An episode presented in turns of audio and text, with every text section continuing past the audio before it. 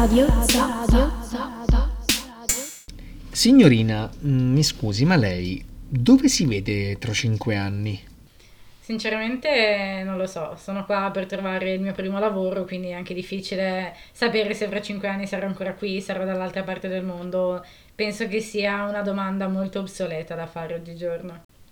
Che rapporto ha con il genere maschile? Eh, scusi, non ho capito la domanda, in che senso? Nel senso che sì, insomma, la posizione a cui lei ambisce è in un ufficio di soli uomini. I veterani di questa azienda, tutti uomini dal carattere molto forte e sagace. Io ecco avrei i miei timori all'idea di inserire una giovane donna come lei in un ufficio del genere. Beh, devo dire che vengo da una carriera universitaria dove comunque ci sono molti pregiudizi, si dice che ci siano solo gli uomini, invece evidentemente ci sono anche molte donne e non, per me non è assolutamente un problema e non vedo come questo possa essere, insomma, per questi veterani dell'azienda da cui anzi credo di avere moltissimo da imparare, quindi per me potrebbe solo che essere un'esperienza positiva. Le faremo sapere. Con questa frase si aprono le danze dell'incertezza, un passo più insicuro dopo l'altro. Cerchi qualcosa a cui aggrapparti, ma rimani instabile. Da una parte c'è chi può decidere, dall'altra ci sei tu. In mezzo resta sospesa una risposta. Ti si chiede di rimanere in attesa, lavorando su di te, imparando a venderti meglio. La tua vita è la tua impresa. Veda di fare presto. Qui tutto si consuma in fretta, che sia un prodotto, un contratto o un affetto. Questo podcast invece vuole ridarti il tempo, ascoltarti e dirti che la tua situazione è anche la nostra. Solo così, riconoscendoci, possiamo trovare assieme una voce.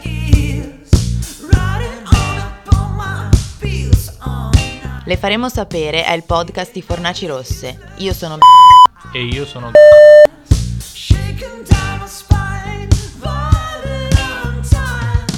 Oggi siamo con Bianca, che è una lavoratrice, una ingegnere industriale, neolaureata. Bianca, ci puoi raccontare com'è il mondo del lavoro, il mercato del lavoro da neolaureata in cui ti sei affacciata? Allora, il mercato del lavoro è molto molto competitivo, c'è molta offerta, ma c'è anche molta competizione per uh, raggiungere insomma la posizione ricercata e nel mio caso è stato veramente molto difficile inserirmi nel mondo lavorativo, sia da un lato per veramente le offerte sconfortanti, eh, parlando appunto di stage o comunque eh, proposte non, secondo me non all'altezza, sia anche dal punto di vista appunto della competizione e anche ovviamente della situazione attuale, vista insomma la pandemia che c'è stata in corso, che ha coinciso con la fine dei miei studi. Eh, dici che, era, che erano sconfortanti, ti riferisci sul piano economico? Sì, nella maggior parte dei casi sì, perché alla fine uno esce dall'università convinto di avere una marcia in più, magari rispetto ad un diplomato, rispetto ad un laureato triennale, ti ritrovi con una magistrale in mano, avendo fatto l'esame di Stato, sei convinto di poterti ricavare insomma una nicchia, una nicchia migliore, invece alla fine ti offrono uno stage come, come tutti gli altri, comunque contratti di pochi mesi senza prospettiva poi di prosecuzione.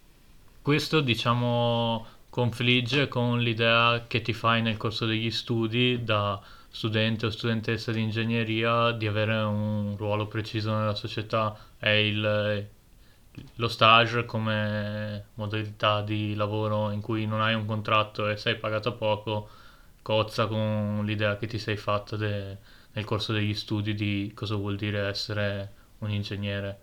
Direi parecchio perché alla fine anche io sono uscita dall'università con la testa piena di favole, tra virgolette, nel senso che mh, sì, ti dicono non avrai problemi a trovare lavoro, quando parli con le persone ti chiedono cosa studi, ti dicono ah non avrai problemi e invece poi alla fine insomma ti ritrovi che o non ci sono offerte all'altezza o comunque non, non c'è nulla che sia all'altezza di quello che hai studiato o all'altezza delle tue aspettative. Ma posso chiederti, eh, rispetto alla tua scelta di ingegneria, se, eh, che è una scelta appunto nel senso comune mh, di preferenza maschile, se questa cosa è una cosa che tu effettivamente, ha, che è una percezione che avevi anche tu ed eventualmente come l'hai gestita e come se è una, una pressione che tu hai avuto anche durante il percorso di studi. Allora, diciamo che a livello proprio universitario non ho sentito alcuna discriminazione, nel senso che comunque il percorso di studio che ho scelto io vede una grande presenza femminile, eravamo quasi 50 e 50, quindi è proprio una cosa sdoganata. A livello lavorativo, comunque di ricerca di lavoro, in alcune occasioni l'ho percepito e anche proprio, cioè parlando con le persone ti dicono, ah sei un ingegnere ma sei donna e eh, farei fatica, che tu pensi che sia una cosa sdoganata mm. e invece la gente ha ancora il pregiudizio mm. in testa. È una cosa che lascia molto perplessi. Ma e appunto ricollegandoci idealmente a quella che è stata la prima, i primi minuti del programma, quello in cui simuliamo un colloquio di lavoro, quali sono le domande particolari che ti sono rimaste in mente, che ti sono state fatte durante un colloquio di lavoro? Beh, sicuramente la domanda che tu speri sempre che non ti venga fatta e che ti fa rimanere agghiacciato quando ti viene fatta è se vuoi avere figli. Mi è successo con, un, con il titolare di un'azienda che me l'ha chiesto, poi ho detto no dai sto scherzando, però intanto l'aveva chiesto, che per me è stata una cosa gravissima e non si è minimamente salvato. E poi appunto anche il fatto che mi sia successo appunto che mi abbiano chiesto ma che rapporto hai col genere maschile come se per loro fosse un ostacolo insormontabile inserire una donna in un ufficio di uomini quando appunto dovrebbe essere una cosa sdoganata, alla fine si parla di lavoro, non di rapporti interpersonali. E secondo me sono cose che veramente ostacolano, ostacolano molto sia la ricerca di lavoro ma sia anche l'avanzamento insomma delle, delle aziende. Invece Davanti alle proposte di stage, tu come reagivi solitamente? Quali erano le, le motivazioni che adducevi come rifiuto di quelle proposte? Allora, diciamo che io non, sono, non ho mai detto un no categorico per cercare di comunque mantenere aperta, aperta la porta. Cercavo comunque sempre, uh, sempre il dialogo. Certo è che di solito io comunque ero sincera, dicevo posso accettare lo stage magari per un paio di mesi, ma mi mantengo da sola da quando ho 19 anni, sono abituata ad avere un'entrata, dopo appunto tutti questi anni di sacrifici io sto cercando un lavoro che mi permetta di, non dico farne meno, ma insomma di poterlo chiamare, di poterlo chiamare lavoro.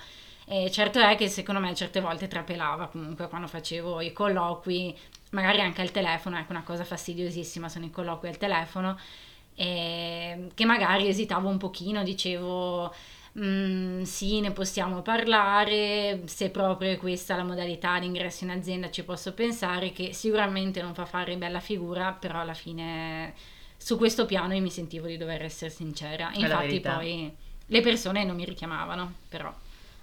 E hai fatto stage non pagati? Non pagati no, mai, però mm. pagati molto poco sì. Mm eh, in cui comunque facevo lo stage di giorno, lavoravo in un bar di sera, quindi lavoravo 14 ore al giorno per non arrivare neanche a 1000 euro al mese eh, e prendevo di più facendo la barista che lavorando in stage come ingegnere, che è una cosa molto umiliante secondo me. E ci sono state delle conflittualità, diciamo, tra i lavori alternativi, eh, quelli che diciamo facevi di notte rispetto a quelli che cercavi di fare di giorno o rispetto a delle opportunità di carriera che avresti avuto eh, a cui hai dovuto dire di no a causa di altre attività che facevi? Sì, allora in questo caso posso parlare di due situazioni diverse. La prima, appunto, quando facevo questo tirocinio e lavoravo al bar la sera, sembrava quasi che gli desse fastidio quando dicevo sì sono un po' stanca perché ieri sera ho finito tardi oppure no guardate non mi trattengo dopo perché devo andare all'altro lavoro gli dava molto fastidio e non capivo perché perché volevo dire non mi date niente di cui vivere devo avere sì, avrebbero backup. potuto risolvere loro in primis uh, la situazione Infatti. con una giusta paga. Infatti. E un'altra occasione, diciamo, che mi è sfumata proprio a causa di questi lavori alternativi è stata proprio appunto in occasione di, un, di una proposta di colloquio con una società di ingegneria che mi interessava molto che alla fine ha rifiutato di farmi il colloquio perché è andata a indagare sui miei profili social, ha spulciato tutto quello che si poteva vedere hanno trovato due foto relative a dei lavoretti che facevo come modella, come ragazza immagine in discoteca e le hanno reputate, non so se indecenti o comunque poco consone all'immagine aziendale e hanno rifiutato di farmi il colloquio. Sì, e sono immagini su Facebook per cui per essere su Facebook non, cioè, comunque rispettavano certi canone, canoni. Sì, esattamente, anche perché io su LinkedIn comunque sono molto attiva, faccio anche dei post comunque di diciamo cultura scientifica generale, insomma mi piace scrivere, quindi lo curo molto e mi ha dato molto fastidio che siano andati a giudicarmi sul mio lato personale, al fine i social sono personali esiste LinkedIn, esistono molti altri social per uh, la parte professionale della propria vita ed è stato veramente un colpo basso. Allora, ti volevo chiedere se in questa occasione eh, ci sono delle, dei sassolini che ti vuoi togliere dalla scarpa e che avresti voluto dire a quelli che ti hanno rifiutato il colloquio, tra l'altro. Sì, allora diciamo che la loro frase è stata che uh, il fatto di vedere certe cose sui miei profili social è simbolo di non saper utilizzare intelligentemente uno strumento, anche se loro non giudicano ehm, le attività extra lavorative della persona, che questo mi sembra classico, non sono razzista, ma non sono omofobo, ma e io avrei voluto rispondergli che se mi presentavo davanti a loro come ingegnere era anche perché grazie a questi lavori sconvenienti ero riuscita a pagarmi l'università. Diciamo che è una cosa che mi è rimasta molto, uh, molto sul gruppone, però vabbè, ho voluto fare la persona corretta mm. e, non, e, non, rispondere male. Perché questi lavori sconvenienti ti offrivano uno stipendio maggiore rispetto a quello che ti offrivano loro. Esatto, è questa la cosa che lascia perplessi, che uno studia 5 anni, fa sacrifici, si prende un titolo, un pezzo di carta comunque investendo molto e poi gli ritorna pochissimo quando invece basta andare a fare un lavoro del cavolo in cui vendi la tua immagine e ci prendi quattro volte tanto. È proprio uno dei paradossi, secondo me, di questa società. Poi ti giudicano per essere donna, ti dicono perché fai quelle cose, ma evidentemente perché mi sento costretta a fare certe cose se voglio campare.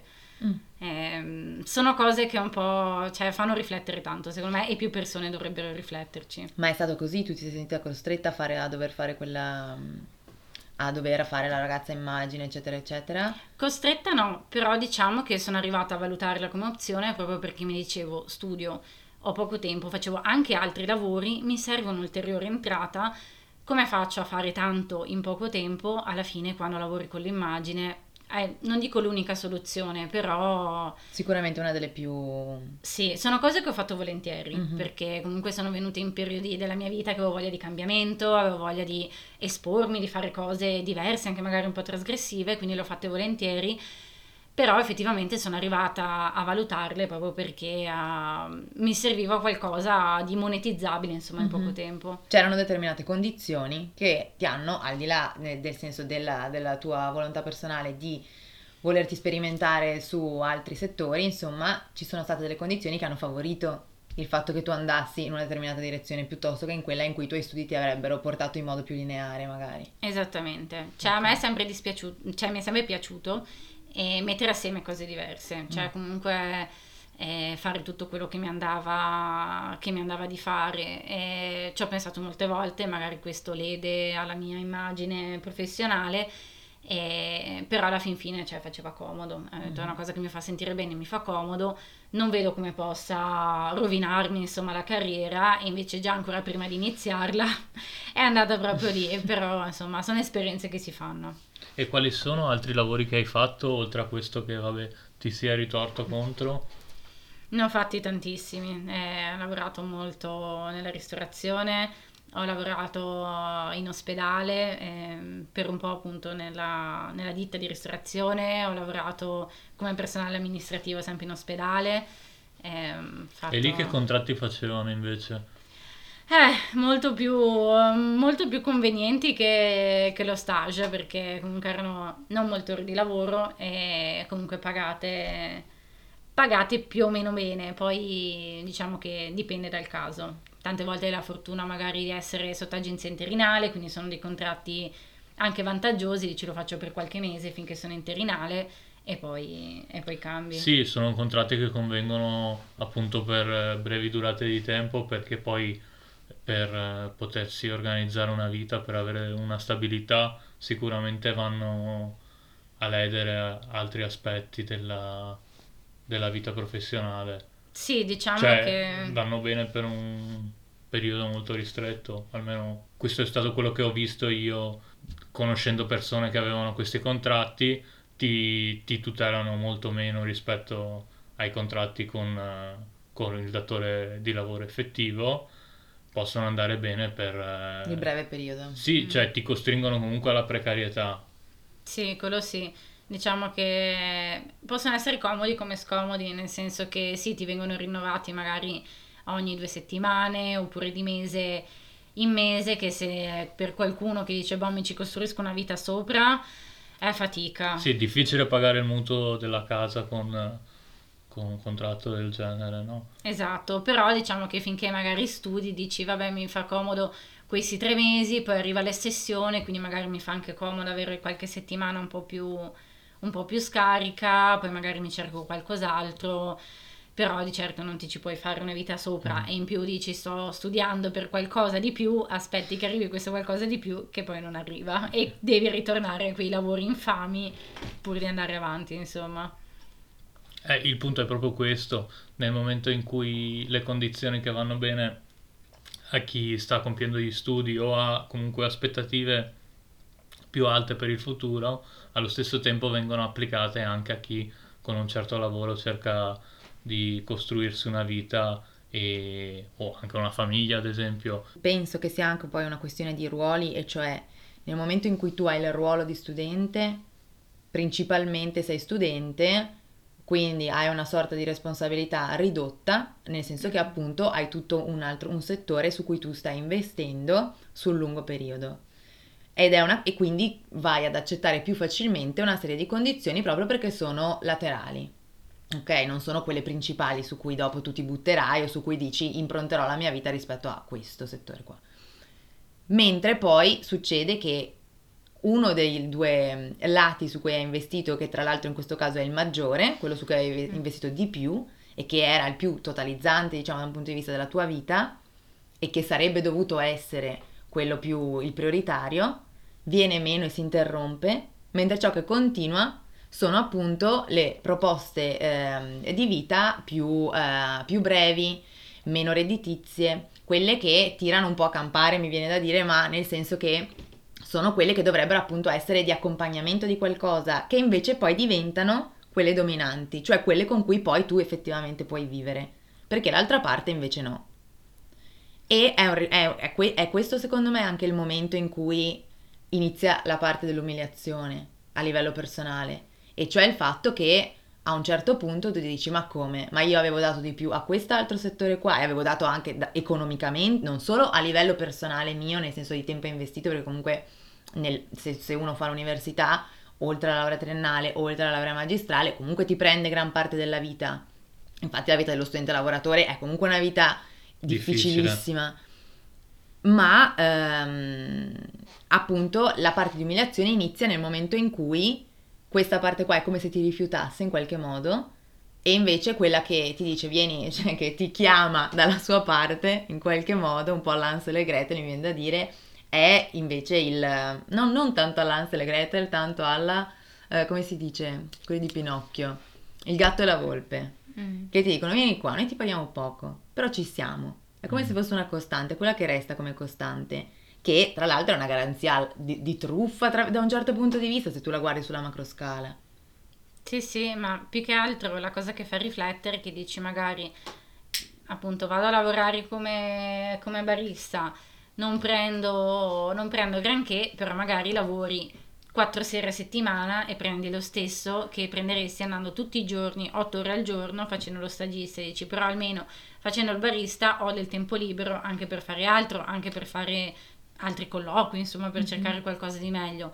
Però effettivamente c'è mm, un'umiliazione a livello personale perché tu vai al bar e dici boh ho già lavorato in un bar qualche mese l'anno scorso mi prendete sì dai ci vai bene fai un giorno di prova ok vai bene ti prendiamo invece poi vai eh, nelle aziende stai cercando un lavoro tra virgolette sei comunque quello il lavoro per cui hai studiato? Esatto il lavoro per cui hai studiato e ti fanno un colloquio, due colloqui, tre colloqui, arrivi al quarto colloquio, ti senti proporre uno stage da 400 euro al mese e ti cadono le braccia, cioè ti fanno tutto un colloquio, tutte Con tutto delle il tempo che hai perso.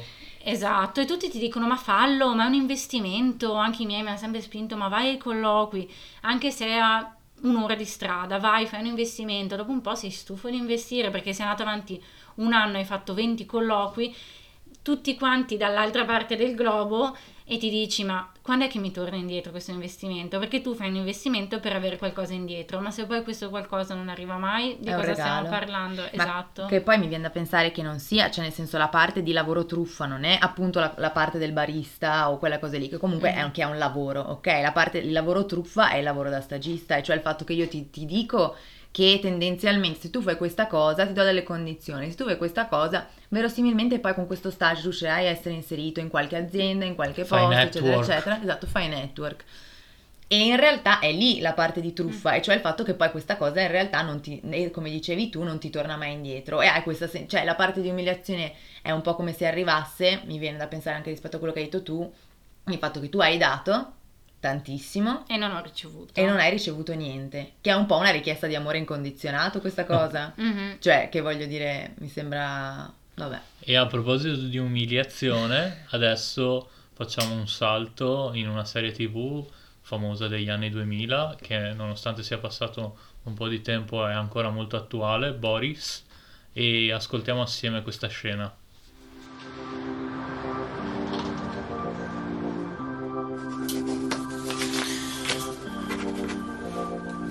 No, no, cioè non è proprio un contratto, è una specie di assicurazione, capito? Diciamo per noi. Cioè noi ci assicuriamo che qualora tu ti faccia male, ma non ci siamo visti, non ci conosciamo, non abbiamo nessuna responsabilità, chiaro?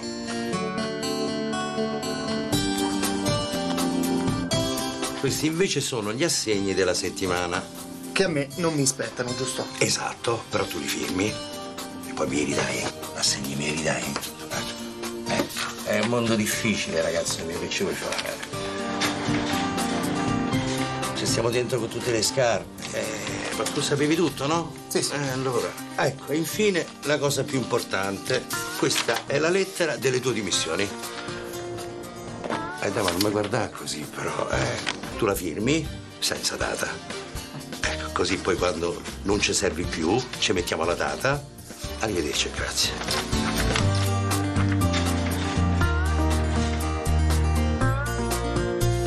I contratti, i contratti, sti ragazzi. Ma che contratti? Passione, ci vuole passione. Allora, noi non siamo in un set cinematografico, non siamo a Cinecittà, però queste sono le logiche, questi sono i meccanismi di comportamento che si possono vedere anche in ambito aziendale. Sì, diciamo che non mi è mai successo direttamente, però seguo molto una, una pagina che credo raccolga molti dei disagi che vivono insomma i ragazzi nella mia stessa situazione, si chiama La Repubblica degli Stagisti ed effettivamente mi è capitato di leggere una volta di qualcuno che deve firmare delle, delle dimissioni in bianco o a qualcuno che gli viene venduta aria fritta dicendogli ma sì, ma fai questo stage, non ti rimborsiamo, ma è per l'esperienza, è per il nome del curriculum, sembra sempre di dover fare le cose per qualcosa di più grande che però alla fine mh, ne- nella vita di tutti i giorni non hai una percezione, ti sembra di fare le cose per niente, di farti sfruttare e basta. Difficile pagare il pane con eh, il nome che- dell'azienda che appare sul curriculum, mi verrebbe da dire. Esatto, cioè magari mh, certe persone magari riescono a viverlo come un oddio sì, voglio lavorare qui, quindi accetto, accetto tutto. Però finché per certe persone questa è la mentalità, va a ledere anche tutti gli altri che magari non la pensano allo stesso modo. Sì, e quello che mi viene da pensare, eh, a partire appunto dalla scena che abbia- a cui abbiamo assistito, è anche il fatto che queste logiche sussistono perché c'è chi le accetta. Esatto, e, mm, alla fin fine non- anche il meccanismo degli stage e cose del genere, non, non ci sono delle leggi, non ci sono delle tutele, quindi viene concesso magari alle aziende, ai datori di lavoro, di continuare a portare avanti questo meccanismo perché ci sarà sempre qualcuno che accetterà.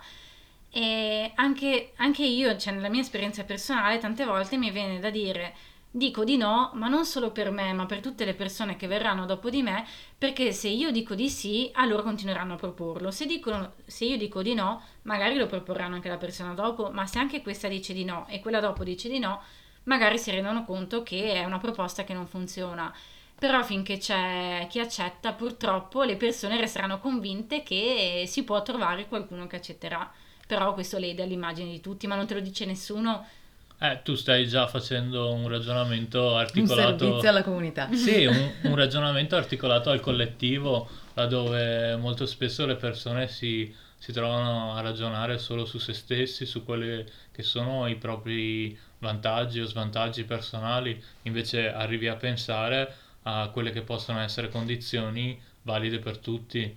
Non è, è qualcosa a cui secondo me siamo profondamente disabituati adesso, siamo come dire, continuamente sollecitati a pensare unicamente a noi stessi e a quella che può essere la nostra carriera, il nostro successo personale, che non deve essere per forza nel mondo lavorativo, vale anche nelle altre sfere dell'esistenza, sempre mettendo se stessi al primo posto e non pensando anche alle altre persone che in verità condividono gran parte dei nostri problemi e delle nostre situazioni.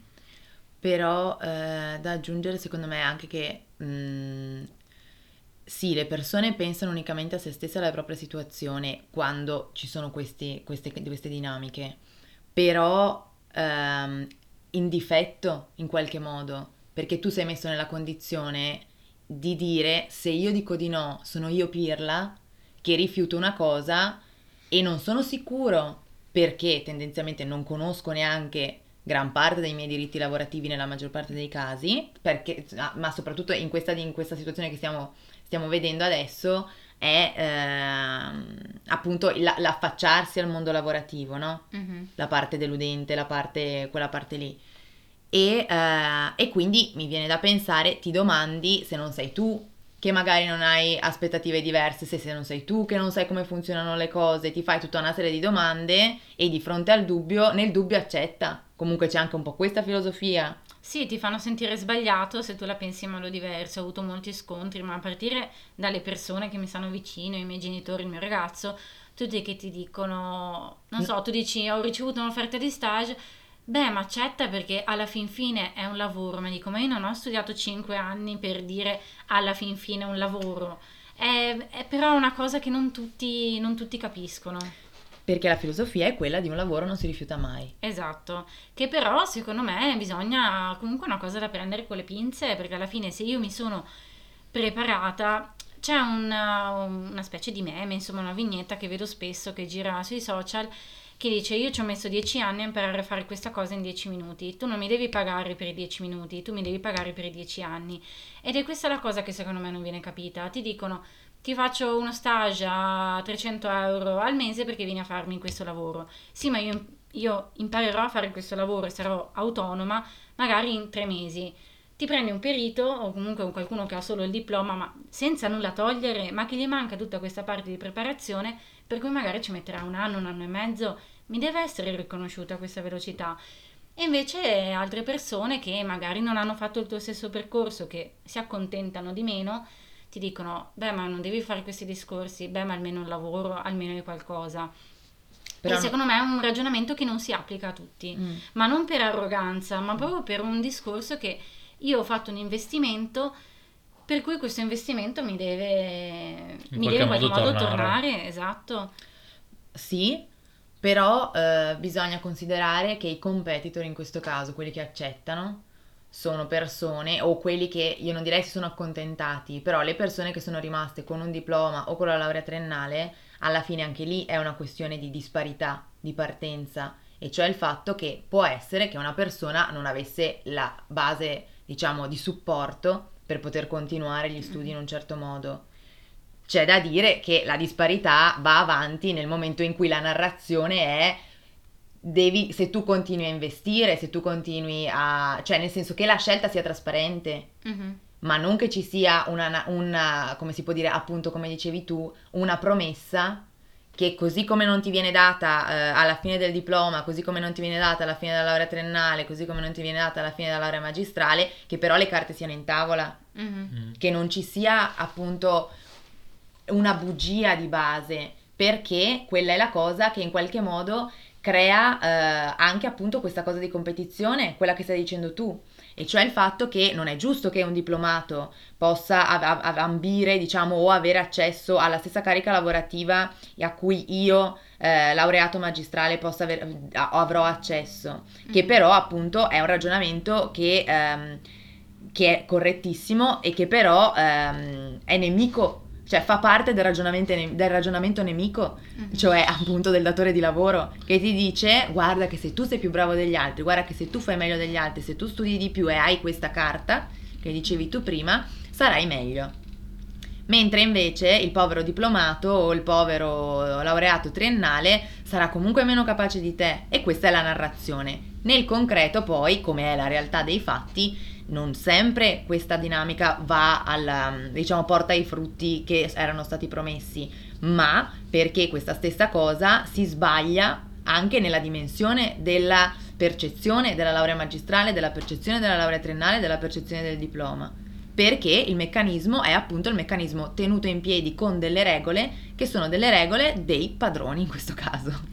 Sì, quello che a me personalmente viene da dire, quello che ho osservato eh, a partire dalle mie esperienze è che comunque finito lo stage in genere inizia l'apprendistato e nell'apprendistato eh, per eh, l'ultima riforma del lavoro, il Jobs Act, sei inquadrato due livelli al di sotto di quella che è la tua qualifica che sia professionale, quindi rilasciata da, da un ente di formazione professionale, sia che sia una laurea, quindi rilasciata dall'università.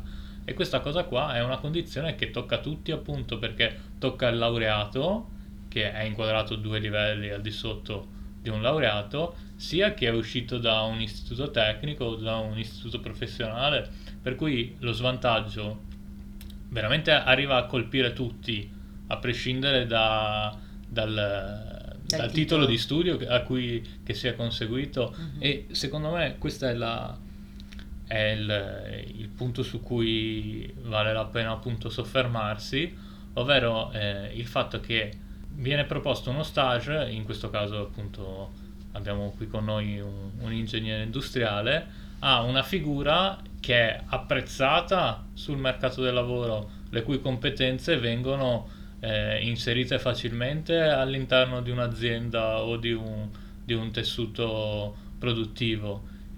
Se queste condizioni a ribasso vengono applicate a una figura per cui eh, è previsto bene o male un, eh, un iter, una carriera professionale, condizioni ancora peggiori vengono applicate a chi non ha quella stessa formazione e- ed è questo secondo me il, Il nucleo centrale del problema. Sì, diciamo che anche il mio discorso non voleva essere tanto un dire io, cioè il- magari il diplomato si merita meno di me, ma era più un discorso che bisognerebbe comunque mettere delle soglie e dare, cioè ragionare a dare di più, non a dire, boh, allora il laureato magistrale gli do questo e agli altri gli do, gli do meno, ma a parte che per me di base proprio lo stage non ha, non ha senso e ci sta magari per un discorso di alternanza scuola-lavoro e cose del genere, ma se uno deve apprendere una professione, comunque ti sta dando la sua forza lavoro. Quindi eh, cioè, non, ha, non ha proprio gli senso. stai dando tutto il tuo tempo. Gli stai da- appunto, alla fine il mondo del lavoro attuale si, si basa su questo, dare tempo in cambio di denaro, a meno che uno non compri e rivenda case, che quindi ha una- un tipo di rendita diversa, oppure si basi su qualcosa che ti dà un'entrata fissa, che ne so, delle royalties su un prodotto che hai disegnato, delle royalties su un libro, alla fine è sempre tempo in cambio di, eh, in cambio in questo caso di denaro e tu stai dando comunque tutto il tuo tempo, ti dicono, eh, stai imparando un lavoro, noi ti stiamo insegnando. Sì, ma io ti sto dando tutto il mio tempo, ti sto dando 8 ore al giorno per 5 giorni a settimana. Però questa cosa in qualche modo non viene, non viene vista. Cioè, quando sei lo stagista, la cosa brutta è che ti vedono come un peso. Tu sei lì, do- loro devono sprecare risorse e tempo loro per formarti, ma non vedono il tempo che tu dai a loro. So- non tutti lo fanno, perché ci sono persone che veramente credono, credono in te e lo vedono come un investimento. Però comunque è un investimento misero per, eh, per il lavoratore, comunque per il neolaureato, per lo studente, il diplomato, quello che è.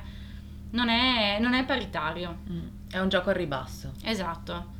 che danneggia tutti appunto a prescindere da quello che può essere stato il percorso di studio o di formazione. Sì, e come dicevi tu all'inizio, crea eh, una, mm, come si può dire, una lotta fra poveri, mi viene da dire, per il pezzo di pane, di fronte all'altro lato che ha il banchetto.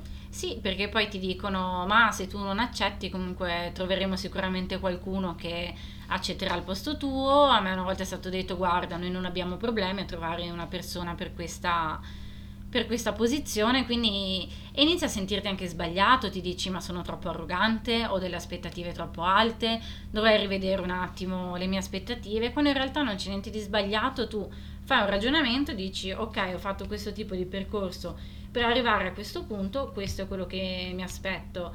Il mercato offre meno, e eh, vabbè mi devo accontentare. Non è, non è una cosa corretta, il problema è che secondo me c'è poca, cioè bisogna fare, è stupido, ma bisogna fare sensibilizz- sensibilizzazione anche su questo, perché sennò tu esci, ti vedi Mm. proporre mille stage, La rivoluzione è un sinonimo di sensibilizzazione. Eh, Esatto. certo. No, un punto di partenza, ad esempio, io penso alle appunto a figure come la tua che sono uscite dall'università. Se prima di terminare l'università ci fosse un momento in cui, eh, non so, i rappresentanti degli studenti o delle associazioni si presentassero pubblicamente e aprissero il dibattito su questo, cioè dicessero guardate che usciti di qui vi proporranno uno stage, rifiutatelo. Cioè, se ci fosse la eh, capacità di organizzarsi collettivamente su questi temi, sicuramente eh, ci sarebbe un, un comportamento diverso. Perché dire è, è il mercato che va così vuol dire arrendersi. Il mercato può essere cambiato. Sì, diciamo che ehm, la cosa brutta è che appunto tu esci, inizi a lamentarti, eh, osi lamentarti perché dici mi vengono proposti solo stage, tutti dicono beh così abbiamo iniziato tutti così. Poi magari senti la storia di quello che dice no, io ho iniziato nella grande azienda senza passare per lo stage e non sai se sentirti un pirla perché tu non ci sei riuscito o se vedere questa persona come un dio che è riuscita a fare una cosa irraggiungibile e che tu comunque ti devi accontentare dello stage perché i comuni mortali come te propongono solo lo stage. Cioè veramente arrivi a sentirti tu sbagliato, a farti mille domande, mille angosce comunque. Mhm. Quindi sei molto mm, arrabbiata nei confronti del mondo dello stage. Mi domando se riesci, come prima la domanda ti avevo fatto, era se volevi toglierti un sassolino dalla scarpa, se riesci in qualche modo a sfogare questa tua rancore nei confronti del mondo lavorativo e se sì, in che modo? Beh, a questo punto mi devo riagganciare alla domanda che mi è stata fatta prima sulle esperienze lavorative che ho avuto più o meno trasgressive. E appunto parlavamo di cose che danno una buona rendita in poco tempo e quindi mi sfogo a, a pugni, E nel senso che ho- Fai box? più o meno diciamo che faccio incontri di wrestling femminile. Cioè, noi registriamo in questo momento la notizia, almeno a me ignota finora, esiste il wrestling femminile. Esiste il wrestling femminile ed è anche molto apprezzato, diciamo che in Italia è ancora una cosa molto molto di nicchia. In America e in altri paesi è molto, molto più sdoganato, ovviamente parliamo dell'America, E però esiste e diciamo che è un, uh, un modo ottimo per sfogarsi, insomma per avere qualcosina di più in tasca. E come avvengono mese. gli scontri? Allora dipende, Ehm, nel mio caso uh, sono incontri che vengono registrati, quindi non c'è pubblico, non c'è, non c'è nulla e tante volte vengono registrati scegliendoli, cioè insomma viene scelta la scaletta direttamente dal produttore, altre volte ci sono magari dei clienti che fanno delle richieste, richiedono chi deve combattere contro, contro chi, insomma si creano questi, uh, si fanno questi incontri, ma ci viene data proprio anche una preparazione atletica, facciamo degli, degli allenamenti di box, di jiu-jitsu. Che E, e poi insomma si fa, si fa l'incontro, eh, diciamo che sì, stai là, ti picchi con un'altra, con un'altra persona, però insomma ti sfoghi e poi alla fine insomma ti porti a casa qualcosa. Scusa, una domanda ingenua, è tutto vero? Più o meno. Arco, Se non è vero, facciamo credere che lo sia, sembra tutto molto vero. Ok. Dipende, ci sono degli incontri un po' più simulati, altri invece più uh, competitivi proprio, sì sì, in cui ci sono proprio delle tecniche da, da rispettare, di solito seguiamo appunto le regole del jiu-jitsu. Ah, che bello.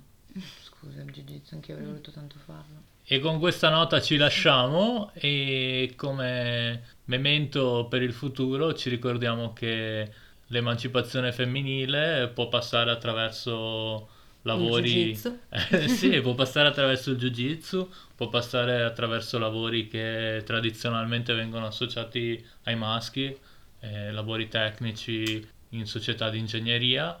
Ma soprattutto la rivoluzione lavorativa e generazionale, io direi, passa attraverso il cambiamento delle regole del mercato del lavoro. E si combatte anche sul ring di wrestling femminile, direi a questo punto. Siete d'accordo? D'accordissimo. D'accordissimo, E allora ringraziamo Bianca Grazie mille. grazie a voi. per questa testimonianza e ci auguriamo che, che molti ascoltino questa puntata e che d'ora in poi rifiutino tutti gli stage non pagati. Esatto, e ricordiamo appunto che per ogni domanda sui vostri diritti, quando siete in dubbio di fronte a un colloquio di lavoro, di rivolgervi al nostro fidatissimo Giuseppe Rigobello e al suo sportello Pronto Soccorso Lavoro. Hashtag Pronto Soccorso Lavoro.